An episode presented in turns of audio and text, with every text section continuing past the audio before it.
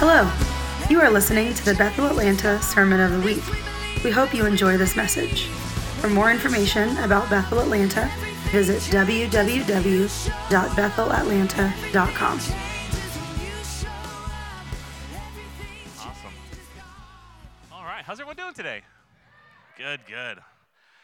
Awesome. Well, uh, Dan's out on vacation right now. He's, he's driving driving across the country. Lauren's out on vacation as well. And so, just in case you're curious, that's why the front row is a little bit more empty this uh, on this day. I'm actually I'm I'm leaving next week uh, to go be in Washington with uh, April's family for two weeks. So, it's summertime, right? Awesome. Cool. All right. Well, I, wanted to uh, go over something with you guys today and just kind of uh, kind of walk around a subject and, and just discuss a little bit. Is that okay with you guys? So you may, some of you who uh, uh, who've been around for, for a while now may have noticed that uh, sometimes when when folks uh, introduce me uh, up here when I'm speaking or something, uh, they use this p word. Yeah. and before your mind wanders too far, the this. Sorry for leaving a pause there. That was unwise parsimonious is the word you were thinking, I know. Um, but the, uh, um, the, I've heard this word, uh, prophet. Prophet. And some people have said, uh, "This is Blake, the prophet of the of the house," or, or things like that. And I, as I was hearing that, and, and you may, and if you were maybe sitting in one of these rows over here, you might notice that when that's said, I kind of do a little bit of a twitch, like I've been stabbed just a little bit. Um, and I, it occurred to me as I was hearing people say that that uh, you know some of you might not know exactly what that means, or maybe have a picture of what that means from some part of your your history, and uh, you know not sure how that does or doesn't apply to here. And for many of us, especially in the modern context that we are right now, that might sound like a, a kind of a weird word to to use for for someone or something. So I thought I'd talk about that for a little bit uh, both a little bit about my personal history with, with this concept, some of the biblical history of that, and a little bit how that fits in today. Does that sound all right to you guys? Cool, because that's, that's what I'm prepared to do. Um, so uh, I, I grew up in the church. I was a missionary kid and a pastor's kid for, for all of my life. So I've, I've been in church all of my life. Um, I didn't really start going to a church that was really active about the, the gifts of the Spirit and, and the modern uh, representation of those gifts until I was 12 years old. And so when I was 12 years old, we started going to this church, and one of the things that they really encouraged is like, hey, every single member, every single person here should come to at least one prophetic class because God, these gifts of the Spirit are available to everyone. And, you know, the uh, 1 Corinthians 14 says, you know, eagerly desire the spiritual gifts, especially prophecy. So everyone should learn how to exercise this muscle of hearing God's voice. And so my, my mom took me and my family to this uh, prophetic class. And it was the first time that I had ever really heard of, again, this, this, at least this particular idea of what prophecy was. You know, up until that point, the kind of uh, you know, just by osmosis, what I had sort of taken in was, you know, prophecy or hearing God's voice was something that, you know, either happened like uh, in extreme situations, like uh, again, a group of missionary kids. So, like when missionaries are in a dangerous situation, they might hear the audible voice of God to get them out of that situation. And you know, it was kind of like this, maybe this rare thing that happened, right? That's kind of the view that I had. Anyone grow up with some some version of that view, maybe? And then as I went through church a little bit more and we started going to different types of environments, it, it, there was more people who would operate in what they would call prophecy. But just by my young observation, I noticed that this other kind of extreme was almost like uh, people, uh, something kind of like a still quiet thing where it was maybe not that different from their intuition or maybe really just something that they wanted to do in their life and just were saying that God was telling them to do it type of thing, you know. Anyone have that experience at all? People who hear God's voice, you know, you know, God told me to do X, Y, Z. Sounds like you just want to do X, Y, Z, but um, I was a very judgmental 12-year-old. What can I say? But um, and so this was the first time that I had gotten this picture of no, this is a there's an aspect of skill to this, of learning how to hear His voice, of exercising this muscle, of it being something that's readily available to, to everyone, and we can learn how to hear his voice in all the ways that he speaks through through an impression, through a still small voice, through through scripture, through uh, coincidences, all these all these different kinds of things, and that's you know something that we do in, in this environment as as well. Now, both my mom and I found uh, found this to come really naturally. It was very easy for us to to operate in the prophetic. It felt very natural. It felt like you know, you ever this has only happened to me one time that I can think of in life. You ever get a pair of shoes? Normally, when I get shoes, I have very wide feet, and so when I when I get a new pair of shoes, they're uncomfortable for like a month. Anyone else have that experience? I do. And only one or two times in my entire life can I think of buying a new pair of shoes and immediately it felt like it fit exactly right from that very first moment. Um, that's a wonderful experience, and that's the way prophecy felt for both me and my mom. Like, oh, this just makes sense. This this fits. This feels natural. This feels just as, as natural as, as breathing in, in many ways. And so we really naturally took to it. We got became part of the prophetic team and went every week and practiced prophecy with the prophetic group at our at our church, and was very soon uh, serving on the on the prophetic team. And so.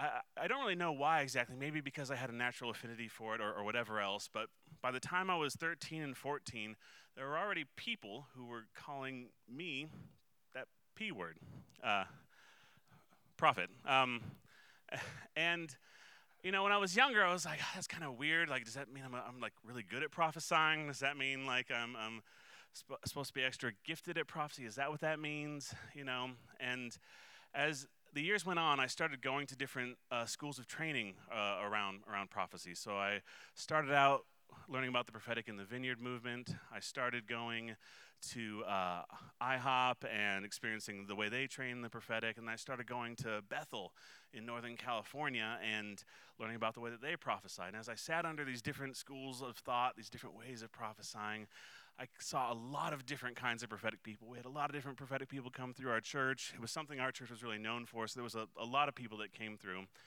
And the more, if I'm being very honest, I'm not naming any specific individuals intentionally, but the, the more I saw people that called themselves prophet or were introduced as prophet, the less I liked that term. Uh, um, you know, like a lot of times these these folks and usually usually guys were uh, you know, they seem to kind of lord it as like a, a, title that made them more important, or uh, I can hear God better than you. And of course, everyone can hear God, but I can, of course, hear Him the most. And um, if you heard God say something about your life, and I heard God say something about your life, uh, chances are that I'm right. Um, now, I, I, can't really think of very many that explicitly said these kind of things, but that was sort of the, the feeling, the impression, the, the, the idea, you know. And there was always this chance, this little like pistol in the, in, the, in the front pocket of like, they might just call it, and if you want to defy them, they're just going to call out the sin in your life in front of everybody, you know, let everyone know that you're doing X or doing Y kind of thing. Anyone ever have that kind of experience, you know? I, I don't know how you were, but whenever there was a prophetic person around and they were like looking for people to prophesy in, in the crowd, uh, you know, my mom would always be like, "Ooh, pick me, pick me," you know, and I'm like, "Oh, please no," you know. Uh, I won't have you raise hands, but uh, I know that there's, there's diversity in the way that we feel about that sort of thing. And so, and I, I continue, again, the prophetic t- quickly for me grew to be just, just an absolutely essential part of my life. You know, again, I grew up in church, I grew up hearing the story of Jesus, but for whatever reason, this idea that God actually wanted to speak to me, that God that God personally wanted to communicate with me, that He wanted to use me to communicate what He had to say to other people, that He wanted to speak to them individually as well. This idea of personal, direct communication for, for whatever reason, whether it's just my personality or, or, or, or who I am as a person, um, which I guess is the same thing, but is uh, that was the most real expression of everything good I had ever heard about God. That was the most real expression of love for me personally that I had ever felt. And so I just absolutely fell in love with this idea that God wanted to talk to us. And so even though I was a little bit bothered by this prophet thing that, that uh, people were talking about, I loved the, the purity and beauty of learning how to hear God's voice more clearly and sharing what he had to say with, with other people. Now, eventually, as I got into my later teens, this idea of uh, prophet became mostly offensive to me. In fact, when people would, you know, people continued to call me that throughout my life. But at, by the time I was 15, 16, I started asking people not to and asked them to stop because, again, especially in our church, because there was such a strong prophetic culture, it almost became this status symbol. Like, yes, everyone can prophesy, but are you a prophet? You know? Anyone ever been around that kind of experience before? And it's this, almost this idea of like who's the important people and who's the really valuable, uh, you know, prophetic voices. And again, it just felt so icky to me. And if I'm being honest, it felt so counter to to the beauty of that I actually felt when I was prophesying that I didn't really want to have anything to do with it. And so for years, I said, you know, hey, don't call me that. And uh, in fact, for a while, I was like, then don't call anyone else that, you know, because if someone has an authoritative prophetic voice, then that should be evident in in the words that they give. You know, at least that's what I thought. Um, and so some years went by, and when I was in my uh, uh, late teens and early 20s, I went to the Bethel School of Supernatural Ministry in Redding, and I had heard this guy, Kris Vallotton, preach uh, before and heard him talk about prophecy, but it was the first time I really sat under his teaching for, for a long time. And he had a lot of things to say about prophets and prophecy, but one of the things that he said that was the first thing that started to open me up again to this idea of, of the term prophet being at all useful, um, at all profitable, if you will. Um, it's, it's, terrible. It's, it's, I know, I'm sorry. Please forgive me. I'm going to be talking about judging prophecy later, so it's good practice right now. Um, um, the um, uh, one of the things he said as the chief identifier of whether someone is a prophet or not is that the, the scripture tells us that the fivefold ministry apostles prophets evangelists teachers pastors are there for the equipping of the saints that it is there to equip people to give to the body of christ. And that being the measurement or the qualifier spoke, eh, even though it didn't give the entire picture, at least to me, it, it's like, okay, it being about giving something to people is a much better idea than the, the impression I had gotten of this is about domineering, this is about being the most important or the most valuable, the more having the most authority or any of those things. And so it started this journey of me opening my heart back up to, to this idea. And so I, I want to take a moment to kind of walk through biblically what a prophet is. And, you know, uh, it's tricky because the temptation, a lot of times when we're trying to define something biblically, is you, you ever have someone throw that term at you, like chapter and verse? Chapter and verse. It's, it's not a bad term because the intent there is that we're adhering to the scripture and we're adhering to the Bible. And so that comes from a very good value system. However, that, that way of presenting it can be, um, uh, I think, in, indicative of an unhelpful mindset because the Bible is not a set of instructions. It is not.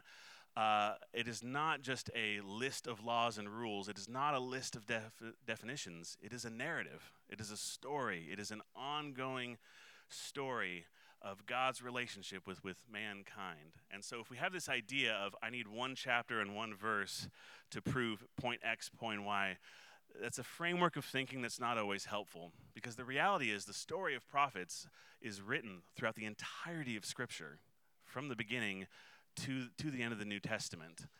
And so I just want to take a moment to kind of, rather than go in one particular verse or one particular definition, to kind of walk through the story for a little bit. Does that make sense? And I do encourage you to go back and look at these spaces if you want. But um, so, who, who was the first prophet? So this is a debatable point. Um, most people, uh, most scholars will kind of point to Abraham as the first prophet. I know some people point to Noah, Justin, but um, we'll, we'll get to, again, you could technically say Adam as well. It's a whole thing. But anyway, as f-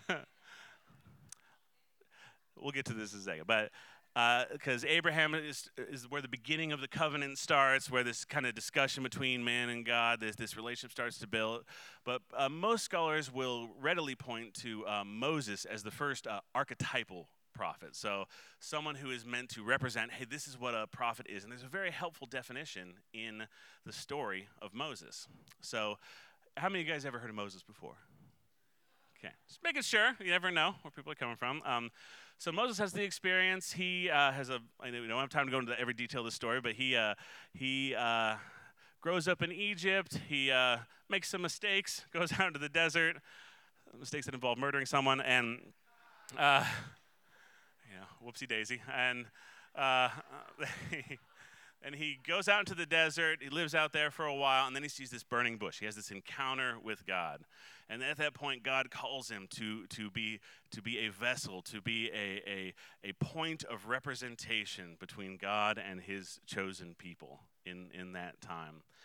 And as you well know, and as you've seen in uh, whatever movie you prefer, uh, that Moses has this kind of argument with God, like, oh, I'll send somebody else, or oh, I'm not that good a speaker. He kind of has this, you know, uh, series of uh, about five, uh, uh, you know, objections to, to him being chosen. And in this discussion, in this story, there's a helpful little moment because one of the objections is, hey, I'm not a very good speaker. And so, okay, great, your, your brother Aaron is the one who's going to actually be doing the, the speaking. And the way, and then uh, the Lord says something. He says, because you know, he's telling them to go speak to Pharaoh, and he says, Moses, you will be like God, and Aaron will be like your prophet to Pharaoh. And that's a helpful little snapshot of the very simple definition of what a prophet is. If in this archetype, if in this, this story here of God communicating this message to Pharaoh, he said, Moses, you're kind of representing God because you are speaking to Aaron and saying what he's going to say to Pharaoh. Aaron is representing what is being said towards Pharaoh. So, by that picture, by that little story, what is a prophet? It is very simply someone who is saying what God is saying. That is the role of a prophet. So, what is a prophecy then? Is it something about predicting the future? You're scared to answer, I understand. Um, Okay, quick, quick survey. How many of you think that the, the main point of prophecy might be uh, predicting the future? If that's you. Okay. So scared. It's okay. It's okay. I'm not going to raise my hand for anything. Do you love Jesus? No. Okay. Gotcha. awesome. um, so while often uh, predicting the future does happen with regard to prophecy, that idea that the, the, chief purpose of prophecy is to predict the future is actually has some of its roots in paganism, where kind of soothsayers and, and mystics of those types were kind of mainly focused on predicting the future. Predicting the future is an aspect of prophecy, but again, the main purpose is communicating what God is saying. God has a message for people, and it is and he you are communicating what he has to say to that person. Now that obviously sometimes involves him saying something that's going to happen in the future or saying something that's coming up, but that's not its that's not its chief purpose. Its chief purpose is very simply to say what God is saying. So what is a prophet then? It is just simply someone who is called to represent God. Yeah? Now this simplifies what a prophet is, but also kind of raises the stakes a little bit. That's that's kind of a heavy thing. Like, wow, who would you know presume to represent God on the earth? You know, that's that's that's a big deal, right? And so. Moses is again kind of set up as the archetypal prophet. In fact, when he he dies, uh, Uh, in summary, the scripture says, you know, there was there was never a prophet who came in all of Israel like like Moses. And this is actually the beginning of some of the prediction of the Messiah and how Jesus would be the fulfillment of that. And we'll get to that another time.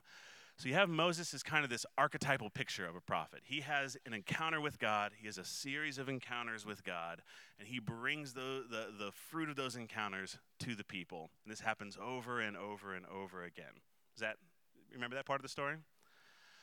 Um, and then, as Israel develops as a, nation, you have this period where prophets come all throughout. In fact, we have a whole series of books in the Bible that are called the books of the prophets. So, what are these people doing?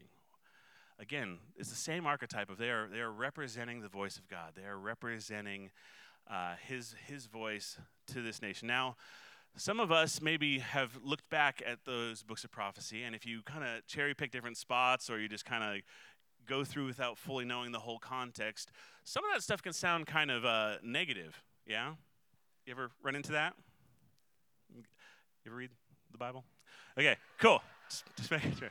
It's okay. I'm just some some confused looks, but um, the and so if uh, if you look at those uh, pictures there. It can seem kind of harsh and content. So what, what are they doing? And that's where we can kind of maybe sometimes get this picture of a prophet's going to come to town. He's going to say how bad I am and uh, prophesy all this doom and gloom.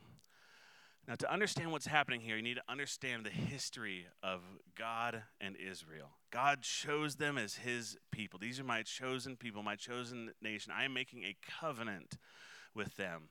The only thing that we have really in modern society that's even close to, the, to what a covenant would mean to an ancient society like that is, is marriage.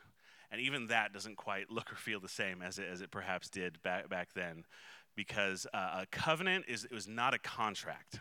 That's a different thing. In fact, there was different words for what would be a contract and what would be a covenant. A covenant was something deeper. A covenant was about attaching lives about binding together. And yes, it had terms. Yes, it had boundaries. Yes, it had a structure. But it wasn't a, a, contract is just about the structure. It's about here's the here's the rules, here's this contract, here's what we're doing. A covenant did have those kinds of rules and instructions ar- around it, but it was about the binding of lives. And so this, this attachment that God made with the people of Israel was not just, hey, you're my people, so here are the rules. It's we are bound together, and here are the boundaries of that, of, of that connection. You know, for those of us who are married, you made a series of vows to one another. And the rest of the marriage is not just the interpretation of those vows in every situation, like it's, like it's you know, uh, uh, law or something like that. You know, it's not just okay. Well, you know, he said to honor. I'm not feeling very honored right now, and so you know, honor looks like da da da. It's about the spirit of what those of what those promises mean. Does that does that make sense? And so when you look at the law, when you look at the covenant, it is not just about the rules. It is about being bound life to life. It is about being connected with one another. And so the prophets came around and did have very strong things to say because they were almost in a way like the guardians of the covenant. This is God is sending a representative to show up and say, "Hey Israel, you have committed infidelity." You know, one of the challenges that happens so often with the nation of Israel is they started serving other gods. They started inviting idols and, and other gods into, into who they'd worship. And it often used this language of infidelity when it's talking about that because of the covenant between God and Israel. And so rather than um, rather than these prophets showing up and giving, hey, God is super mad at you and you're doing bad, you're not performing good enough, bam, bam, bam, it is instead spoken as a person who is representing the covenant between God and mankind. And so these statements are not about punishment. They're not about um, about anything like that. It's about, hey, these are the terms of the covenant. This is what we agree to to be connected with one another. If you want to go back to that metaphor of marriage, it's, hey, we agreed to be X to one another, to to choose only each other, to to to whatever the, those boundaries, whatever those co- promises you made to one another, it would be someone showing up and saying, hey, these are the ways that this is not being followed, and here is the result of that. Here is what's going to happen because of that. Rather than necessarily, you know, God uh, punishing, it was almost like you've stepped outside this covenant, and here's what happens when you step outside that covenant. Here is what happens when you step out from under that covering that comes from that covenant. And very often the pattern is identifying the way that the covenant has been broken, has been breached, pointing out what the, what the results of that are going to be, and an invitation to return to that covenant, and an invitation to return to that connection. And all of these prophets throughout all of the books of prophets do that in beautifully poetic, unique ways.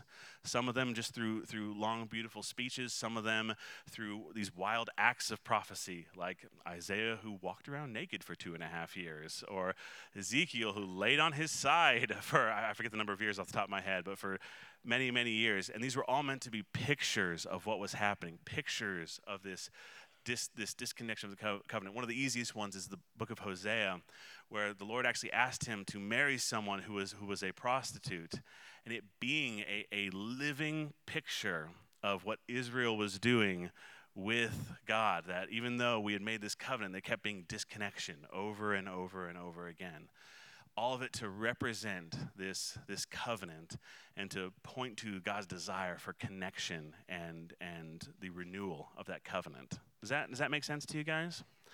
So I just want to, again, just kind of give that picture and, and understand that the, the reason, there, anytime there was something that we would interpret as negative, it is, it is because of this covenant. It's not just because you're not doing good enough or you're not following the contract well enough. Does that make sense to you guys? And so, as we move forward into the modern context, onto the other side of, of the cross, to Jesus, who is the ultimate fulfillment of, of all of those prophecies that were, that were laid out throughout the Old Testament, we need to understand a little bit of a difference between Old Testament prophecy and, and prophecy on this side of, of Jesus. Beforehand, you know, there was this big problem of sin. This, this, this big violation had happened between God and mankind. So there was a separation. And so the Holy Spirit would come down on certain individuals, certain people to release a message. But that was never his desire. His desire was to be among his people, was to be to be uh, to be present in every single one of us. And again, I don't have time to go into the the whole beautiful story of it here, but um, so on this side of the cross. Every single one of us has access to the Holy Spirit. Every single one of us can hear his voice. Every single one of us can prophesy. And as we talked about the heaviness of what it meant to be a prophet, to represent God, just so you know, that is a role that has been rested upon every single person who calls themselves a Christian. That you are actually, this is why Scripture calls us a, a, a plenipotentiary. That is a, a, more, a deeper word for ambassador, a direct representative of the king and the kingdom wherever they go.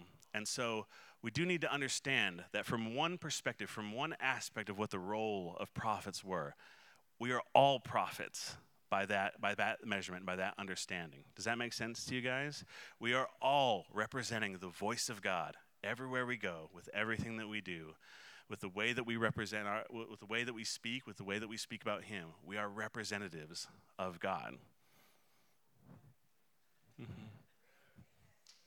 yeah And do remember that next time you post on Facebook. um, please. Um, but it's, it's, it's the truth. And so then, we, so we come to that. We come to this picture of, okay, we can all prophesy. We can all hear God's voice.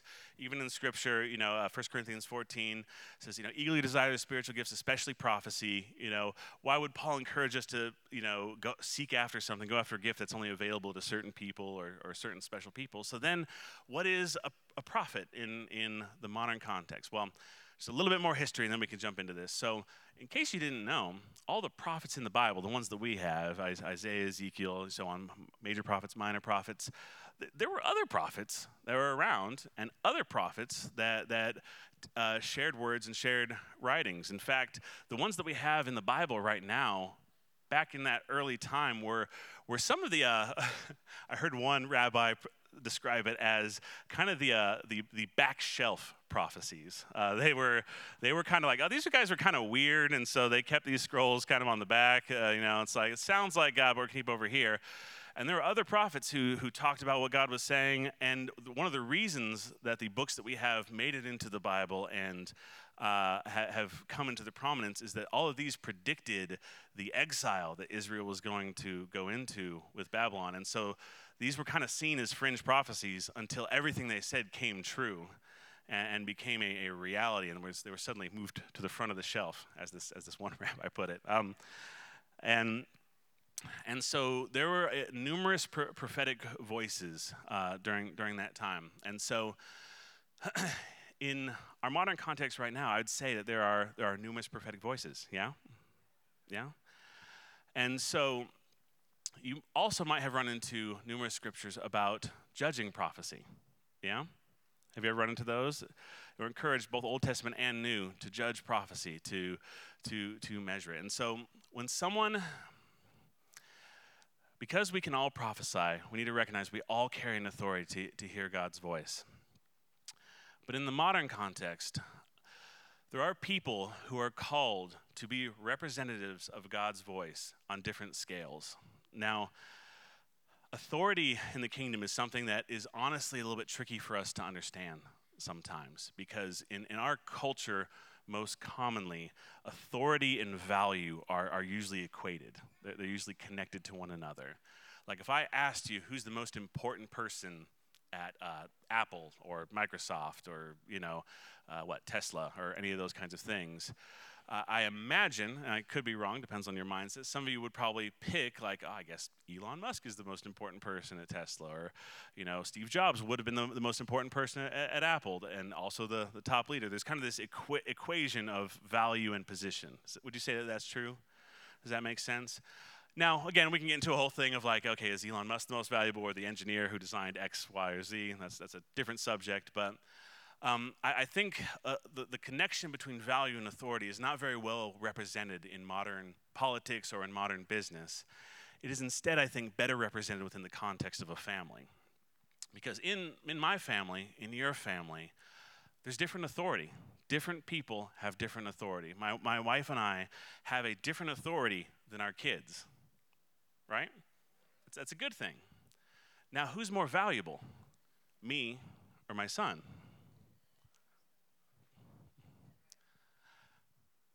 Neither. We're of the same value. Who's more valuable, my oldest son or, or my youngest daughter? Well, neither. They are equally valuable. Now, their authority is different. My 12 year old son has different authority than my, than my uh, uh, nine year old son. My, my, ol- my oldest daughter has different authority than my youngest daughter. Is that because she's better? Is that because she's more valuable? Is that because she's more mature? Not, not really. It's just because of who she is, where she's at in her life, and what the position is in our, in our family. They have different levels of authority. Now, even in the context of family, we can get a little bit mixed up here and experience authority as value. Does that make sense? We can, we can. So even I, I you know, I think I can even look at my my own family history and see moments where that uh, is mixed up. But it's easier to see how it's supposed to be in that context. That while I have authority over my children, that authority is not a, a uh, communication of value, it's a communication of role, of, of what my job is. In fact, any of you who are parents, we know that it's actually, uh, in many ways, a marker of service and of giving. Yeah? And so, one of the reasons that the greatest in God's kingdom is the servant of all is because God authority in the kingdom is meant to be modeled after family, I guess the other way around, that family is actually meant to be modeled after the kingdom of God. Where there is different authority. There are people who are called to have a prophetic voice, that God is saying things to them that are meant for a whole body of people, that are meant for a whole region, that are even meant for a time in history. Now, that's not because they're, it's essential that we know. That's not because they are better. That's not because they're more valuable. That's not because it's more important. Now, but we also need to recognize our, our history and culture and the value system of the age that we're in will always communicate the opposite of that. Will always be telling us that the person whose words are meant for more people are more valuable. And we need to recognize that we will be wrestling with that for as long as our cult, probably for all of our lives and probably generationally afterwards. We will be wrestling with this relationship between authority and value. Does that, does that make sense? So even though we can know it cognitively, instinctually, we've learned it a different way. And so it's so important that we remember that even though some people are called to different levels of authority, that does not mean they are more valuable, or does, and that does not mean that their contribution even the, even the fruits of their labor are not more valuable. It, it's so important. And especially in the context of prophecy, this is just as important. Why, why is it, if God anoints people to speak with his voice on the earth, if he does that, why would he then also ask people to judge that? Why would he do that? Well, because there's false ones out there. Yeah, that's one reason because we're humans and we're all flawed and we're, we're imperfect. That's probably that too. No, because your authority matters. What you choose to value, what you choose to judge as valuable, as right, as coming from God, that means something. That means something very important for you. That means something for your family. And believe it or not, that means something for your position in, in history. What you decide to judge as, yes, that is coming from God, or no, I don't see that as coming from God. It matters, and you're invited to participate in the, in the prophetic release of God's kingdom on the earth. and it is in fact a, a, a, in the same way that we're in our country, you know, invited to participate in leadership by voting, you are invited to participate in the prophetic release of God's word on the earth through judgment. I know judgment is one of those words in the modern context that means something negative. It's, it's measuring the value of something, measuring the accuracy, measuring whether this sounds like God or it, or it doesn't. And so, what is a modern prophet then? It is someone that a culture, that an environment, that a people have decided to receive as an authoritative prophetic voice. Does that make sense? And so, in, in this environment, I've been invited by the leadership to have an authoritative prophetic voice. I've you know, been at, at this church for about 15 years now, and it's not just like any type of authority, just like me giving my son more responsibility or more authority in our family. Is it about how mature he is? Uh, partially. Is it about what age he is? Uh, partially. Is it about the, his skills that he has to create safety, to make good choices, to, to grow into, into familiarity with his skill set? Uh, partially, but it's those are kind of the tertiary things. Those are the, the, the side effects. Ultimately, it's about who he is in my family, who he is as a person, and the trajectory for his life. Does that, does that make sense? And so, you know, I, I started in the prophetic ministry when I was 12 years old, and I've been, it's been an active part of my life constantly since since then. So this this year marks uh, 25 years of doing prophetic for me, which is wild. Um, but that doesn't make me a prophet. that that that effort and that work and that that putting that time in doesn't make me a prophet. What does? God choosing me for a role, the authority of this church choosing me for a role, and you guys choosing whether you want to receive what I say or not. And I just want to encourage you that um, if I ever say anything that you do not judge to be as coming from God, I want to hear that. That, that. that matters to me as, as a person who wants nothing more than to represent Jesus and to represent his kingdom. I, I, want I actually need that feedback, that that that pushback, that wrestle. And I believe every prophet, every person who's called to a, any level of authoritative role in the prophetic needs that, whether they know it or not. Um, and and just because someone makes a mistake, there, there you know, there, there are prophetic fathers in my life that I treasure. I've read all their books. I've listened to all their all their messages. I've they, have they've, they've led me and they've guided me for, since since I was 12 years old. And I don't agree with every single prophecy they've ever given. There are some that I judged to be mistaken, to be a misinterpretation, a misapplication, or that they misheard something, thinking that it was the voice of God and it was not. Does that mean that they're false prophets that I'll never listen to again? No, it means they're human beings who, who make mistakes like every single one of us. And yes, it's true that their positions of authority make those mistakes have bigger consequences. That's one of the burdens of, of having authority. The same burden that we all have as, as parents, that our mistakes do have consequences for, for the people we have authority over. And we, we need to live in that reality. But at the same time, we're, we're human beings. And, and there are prophetic mothers and prophetic fathers who, over the years, I have felt my, my trust, the, the, the way I have judged their prophetic voice, shift to where I, they do not hold the same place of authority in my life. I still love them, I still care for them as a person, but I'm not going to receive them that way. And that's a good thing.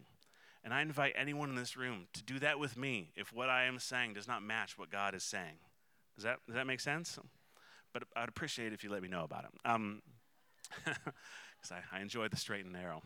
um, so, again, this is the last thing I want, I want, to say, and this is very, very important. I want you to hear this. Um, again, this, this relationship between value and authority is we need to know that we have been raised in a, I'm going to use strong language here, we have been raised in a perverted representation of authority. All of us. Not mostly unintentionally mostly without any ill will whatsoever. But every single one of us has been raised in some degree of perverted authority. Of, of the word perversion means twisted or, or, or altered from its original design. Um, all of us have experienced authority that dominates, that domineers, that doesn't have value, that that um, is is structurally unsound, or was wielded by someone who was unhealthy to the extent that they probably shouldn't have been carrying that authority at that time, both both prophetically and otherwise. And so, I just want to um, first, I, I I want to repent and apologize on the behalf of anyone who used the term prophet bring domination to you, to bring shame to you, and to do anything other than serve you with the voice of God. Because the important thing to remember is that the entire fivefold and any authority that God gives is designed for service. It is a position of service and of giving. And if anyone did not represent it that way to you, I apologize in their behalf. And I say that they were mistaken. I say that they were mistaken. Authority is an interesting thing. I think anyone in here who's a parent knows that you serve your kids. Yeah? I was serving my kids at, midnight last night. it's it's uh, when they crawled in bed with me and decided to, that the best way for them to sleep was to kick me in the face all night. Um, you're welcome, my son. um, it's it's now that service involves because of our relationship authority me putting limits me making choices for them sometimes me me um, me making choices that they don't like me me having you know uh, allowing for consequence discipline all these things. That's the relation that's the structure and relationship of, of my father relationship to to my my children. But I want to encourage you in, in as my children grow, that relationship will grow. My authority is still, I will always have the authority of a father in my children's life. Even after I'm not on the earth anymore, I will still have the authority of fatherhood in my children's lives. Always. But that, what that looks like will change as they become adults, as they become mothers and fathers them, themselves, as they mature. And so I am saying that this environment has invited me to be a prophetic father to you. But what I am also saying in that is you are adult children, if you want to look at it that way. And you get to decide what that authority looks like. And you are fully in control of what you receive and what you don't receive. And whether you decide to receive me in that, in that position of authority at all, or, you de- uh, or to what degree you decide to do that. And it's important that we remember that it is actually biblical that we are given that autonomy and that, that right to choose. And In fact, that invitation to, to actively choose what we receive and what we don't receive. Does that, does that make sense to you guys? And so I, I wanted to lay some of that out for you because we all have a different history of what it looks like to what it means to be a prophet, what it doesn't. Uh, a lot of us have seen probably weird representations of, of that. But I, I hope that this kind of gives a little bit of a clearer picture. Does that, does that make sense? Awesome. All right. Well, I have five extra minutes, so I thought it would make sense if I prophesied over people a little bit at the end, because that, yeah, that just that makes sense, right? um, and so uh, this uh, couple right here, I don't, I met you once or twice, but I don't remember your names. Uh, yeah, backwards hat and uh, lovely red flowery dress, I think. Um, uh, so you can just stay right where you're at, don't worry. Um, but I was just, I was just looking at you guys, and um, I just saw the hands of the Father surrounding you guys, and um, this is a this is a weird uh, weird word. I saw it like three different ways all at the same time. He was doing the same action. It was like this kind of squeezing sort of action, but I saw it three different ways at the same time. First, I saw grapes being squeezed and the, and the juice coming coming out. I saw sorry, uh, cheese being squeezed. And if you've ever made cheese before, like you squeeze it to, as part of the preparation of bringing the curds together and bring it into its final form. And then I saw this machine with all these different little bolts and pieces. And as he squeezed it, all the little pieces just lined up and snapped into place.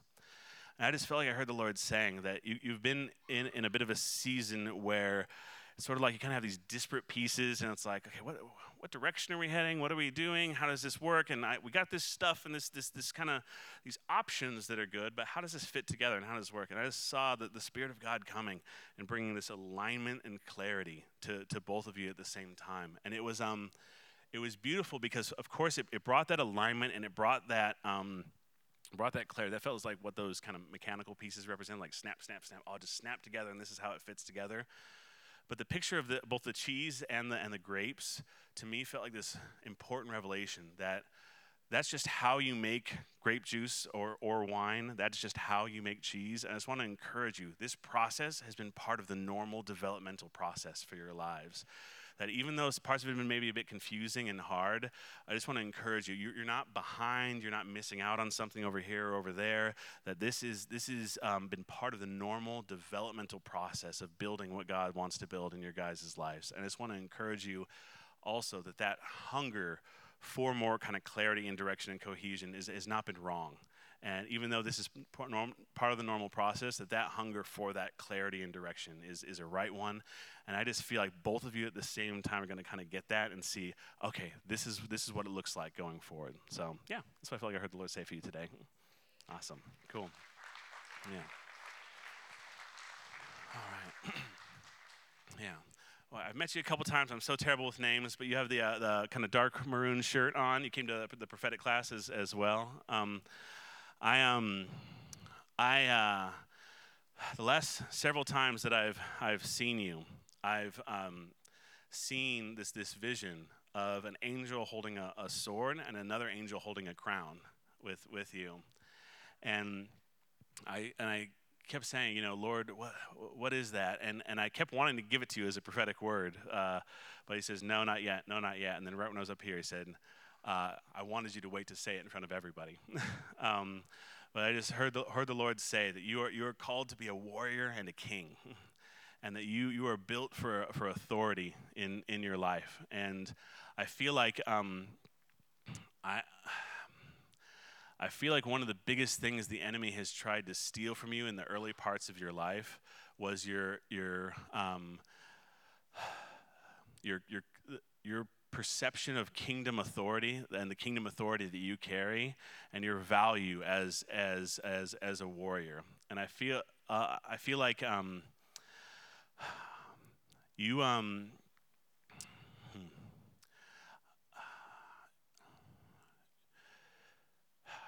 you've had so many opportunities to choose to grab that crown and grab that sword outside of God's timing. And there are times where, even, especially when people have not respected you as someone who carries a sword and carries a crown, I just want to encourage you the, the humility that you have shown in being willing to wait for the Lord to hand those things to you is tremendous. And it may have seemed normal to you as just the right choice at those times, but it is a, a tremendous sign of the character uh, that you carry, that you are willing to wait for that to be handed to you by the Lord. And I just want to tell you that season is coming right now and is happening right now, that He is placing that sword in your hand, the, the, the ability to act with authority and to, and to say no to what you, what you see fit to say no to and to say yes to what you see fit to say yes to and that ability to to lead in your life and to lead in in your environment in a way that's not possible for. And I want to really encourage you. Um, there's actually a spiritual shift that's happening right now, where what was what didn't work before will suddenly start working now, because there's been an authoritative shift in the heavens. And so, as you see the as you start to see the plans and direction for your family and life going forward, you're going to be seeing it with different eyes. And things that haven't worked out in the past are going to work this time because the authority is set. And so, if you just would, uh, everyone, extend your hands towards Him. Lord, we just bless the authority that is on his life. We, we um, come against any lies that the enemy has tried to throw out, uh, to try to steal this idea of authority, to try to tempt him to, to seize it of his own accord. And we, we just bless and acknowledge and recognize the, the spirit of humility that he's carried. And we just say, we, we just acknowledge in the name of Jesus Christ that there is an authority of leadership on this man, that there is an authority of strength on this man. And we say that he is, he is uh, now walking in a new season of, of, um, of, uh, of, of of clarity, of authority, and of, of the ability to know exactly where to swing that sword and when to not swing that sword. So we just release that in Jesus' name. Amen. Amen.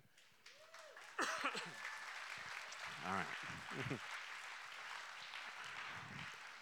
All right, we'll just do one one more, last but not least. But uh, uh, when Kia and Charles, I got a I got a word for you guys. Um, all the way at the back. Um, uh, so this is good. Track with me. But I saw the wrath of God coming at you. Um,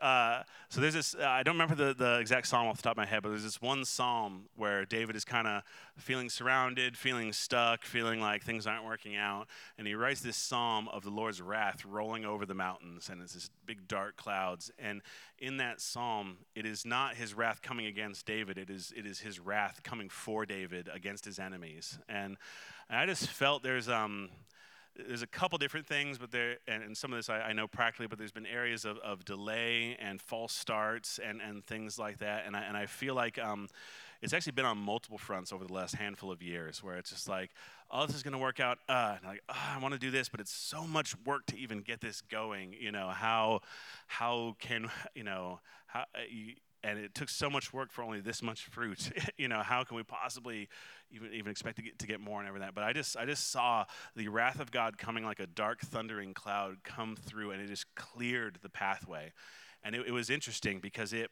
Um, like, have you ever been through where a tornado has been? You know, you, you can tell. Uh, the it, like the trees get uprooted, they, they get stripped, you know, and it just kind of uh, it, it's a little bit messy, but it, it, clears, you know, especially if it goes through a, a natural area. It, but it tears open, it displaces all these things. And I just saw afterwards this land in front of you. It was almost like this um, really dense jungle, and it was like, how are we going to um, how you know it's so much work to just go a few feet through this to cut through this to dig through this and i saw this wrath this storm go through and it te- tore up everything there was still, you know, trees, and it was like a still a little bit messy, but it was doable, and it was it was accessible, and it was clear, and the way forward and the way to to to construct that and to construct your path through was clear. And so I just wanted to to identify two things. That first of all, it it has been unfair for you guys. It has been unjust for you guys. And I just felt the Lord acknowledging that and that his his response of wrath is against that. And and that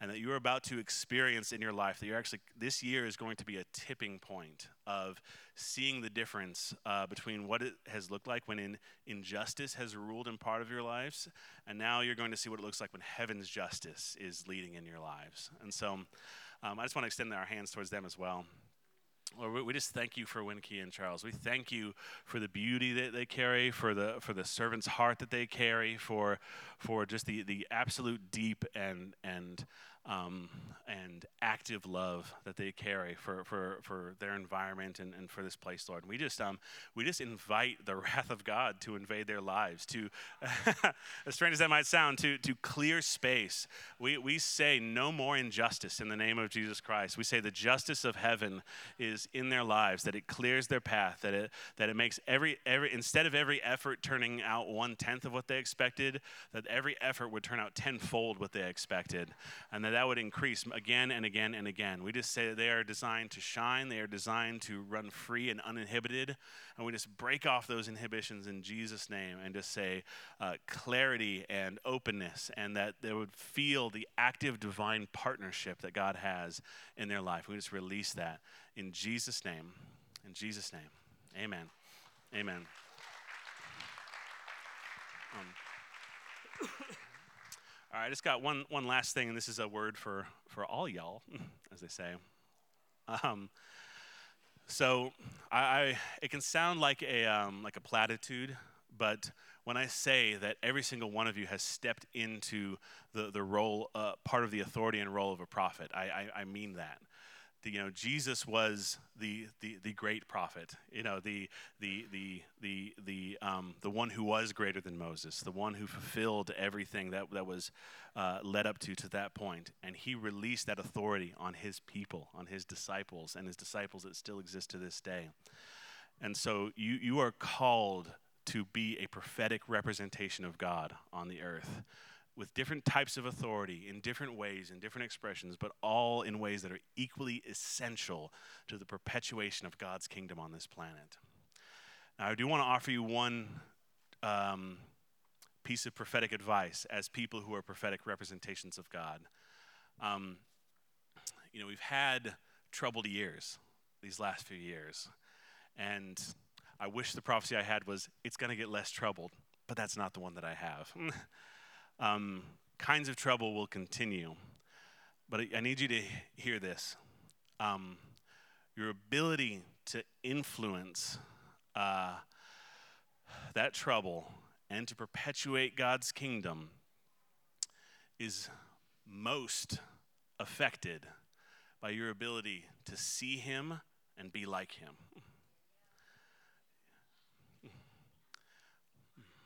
Your ability to affect the trouble that's in the world and to make his kingdom show up on earth, to partner with him in his kingdom being shown up on earth, is most affected by your ability to see him and be like him. The temptation of our age is to see a problem and try to run at it in our own power. The fruit of that will always be that you feel powerless, and that is part of the plan. Your greatest authority is, is, is in being able to see him and become like him.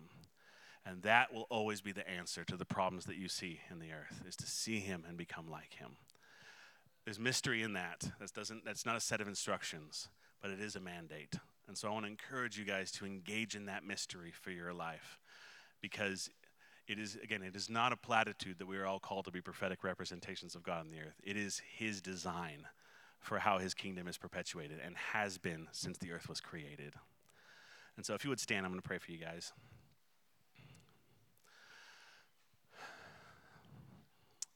So, Lord, I just anoint everyone with the spirit of prophecy.